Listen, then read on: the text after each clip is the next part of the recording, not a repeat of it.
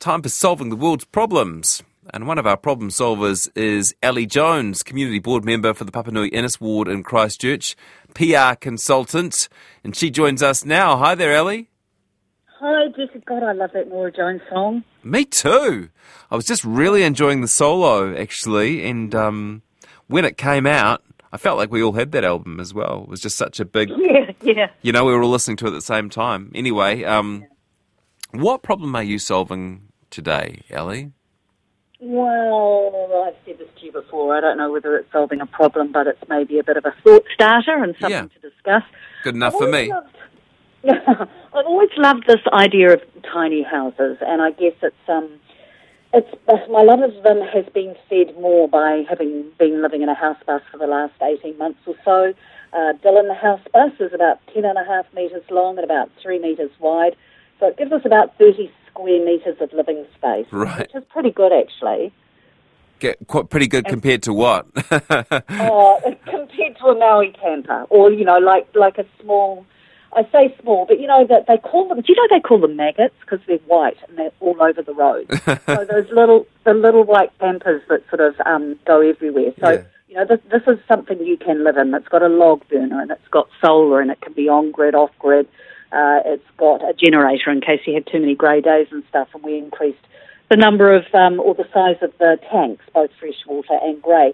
And I could live, I could keep living in it. It's driving my husband a bit nuts at the moment. I think, but that's probably because we're around each other all the time. Had you lived in a space that small before before you moved into it?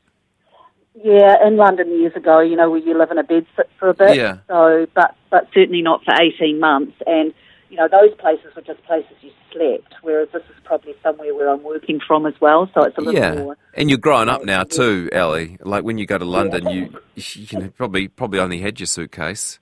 Um, Well, yeah, and you put up with a bit of stuff, right? You know, you just kind of for the excitement and the um, stuff, you just go, yeah, I'll put up with the yeah, of course. with the small, yeah, yeah. But you know, tiny houses aren't.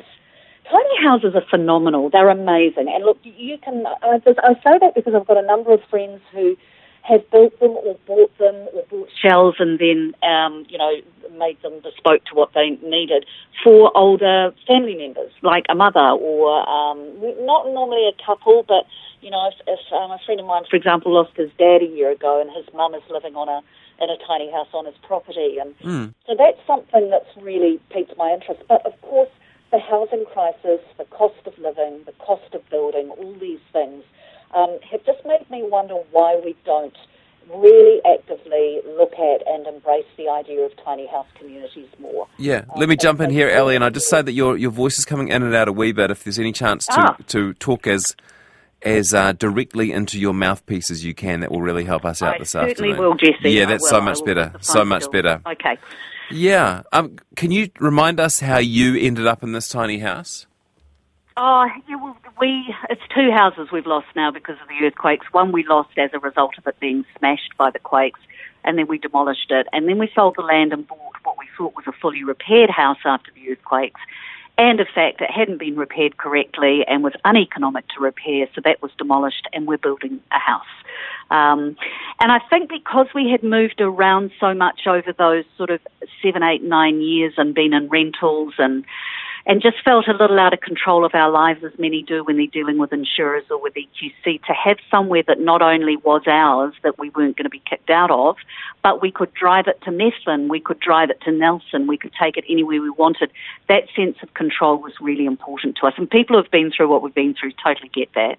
So that's how we ended up in the bus in Dillon. Yeah, um, but it hasn't been as much of a punishment as perhaps you feared, or as some people might think. Oh no! Like I said, I love it. I was I was actually up at RNZ last week, and I was talking to Pip there, and and you know she's been following it on Facebook, and people do, and that's what I love. And um, you know, she said to me, "Wow, the house bus stuff looks really cool," and I said, "It is. All I need is a comfortable place to sleep." Somewhere where it's warm and dry. I do like a good refrigerator. That's given us some challenges. I have to, these are all first world problems, right? Yeah. But I do like being able to stream and watch things on streaming platforms. A good stove, uh, and the log burner has been um, a blessing. that's all I need. That's mm. all I want. And and Rob's much the same, I think. And that's why we're moving into a much smaller house because we don't need the space. We don't need stuff. We don't need clutter. I love that. Man, it makes you feel so well, it makes me feel so less stressful. You know, not looking at piles of crap to be frank. I mean, and people I mean, don't um, when it's your birthday they don't give you things to put in your house because no. you have got nowhere to put them. They give me cheese. Jesse, they give me cheese because then I can eat it. And um, uh, no, well, that's te- technically still staying inside your house, isn't it? yeah, but it doesn't doesn't take up much room, and it's not there for long. No. Okay. Um, so no, you're right. And actually, more and more when I go to a shop or I, you know, they say, "Would you like a bag?" or uh, you know, even with with packaging, I'm re- not I'm not obsessed, and it's not distracting. It's just good to be really aware of those yeah. things. And it's the same with a tiny house. So, will you actually be when your new home is finished a little sad to move out? No, well, I can always park the bus up round the corner at Malvern Park. And oh, yeah. And Rob can stay in the house, okay. yeah, yeah. Um, composting toilet, you've got used to it? Yeah, and I, I actually really like it. I mean, I'll be honest. In the heat of the summer, you do have to be, uh, you have to empty it a little more. Yeah. But we're learning as we go. We know that if you put some wood chips in there, if you use essential oils and things, that can help. But what I really like about it is there's no noise. I've just become really, um, I've got this heightened sense of noise and stuff, and that might be from the quakes too. But yeah. you know, there's no running water. There's no waste of water. Um, I really like it, and and you know, I, we did flirt with the idea of putting one in the new house, but that that was a um, that was just a bit too far. Where would you start if you were listening and thinking, "Well, this sounds okay. I could imagine myself doing this." Yeah, well, the old Google's a good place to start. I mean, there, there. You do hear news stories about tiny home um, companies sort of going belly up or letting people down. It'd be quite hard to pick one, I reckon. Yeah, look, I, th- I think you're right, and this is where I think there needs to be some some governmental leadership on this as well. You know, MB needs to get involved, and because the the rules about what you can build, what you can legally class a tiny house as, these vary across the country depending on the city council or the district that you're in, and I think that needs to be tidied up for people as well. But yeah, you're right. I mean, people are nervous about you know engaging a tiny house company. Um, there are a couple in Christchurch that I think have been very, very good and do some beautiful stuff.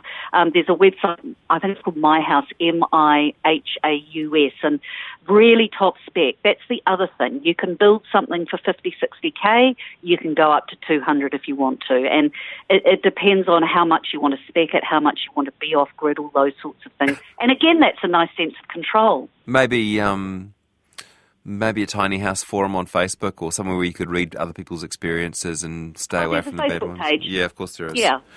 Nice yeah, to talk to you, Ali. I love this. Um, thank you very much. Great to have you on the show today. Thanks, Jesse. Ali Jones, who's been loving tiny house living.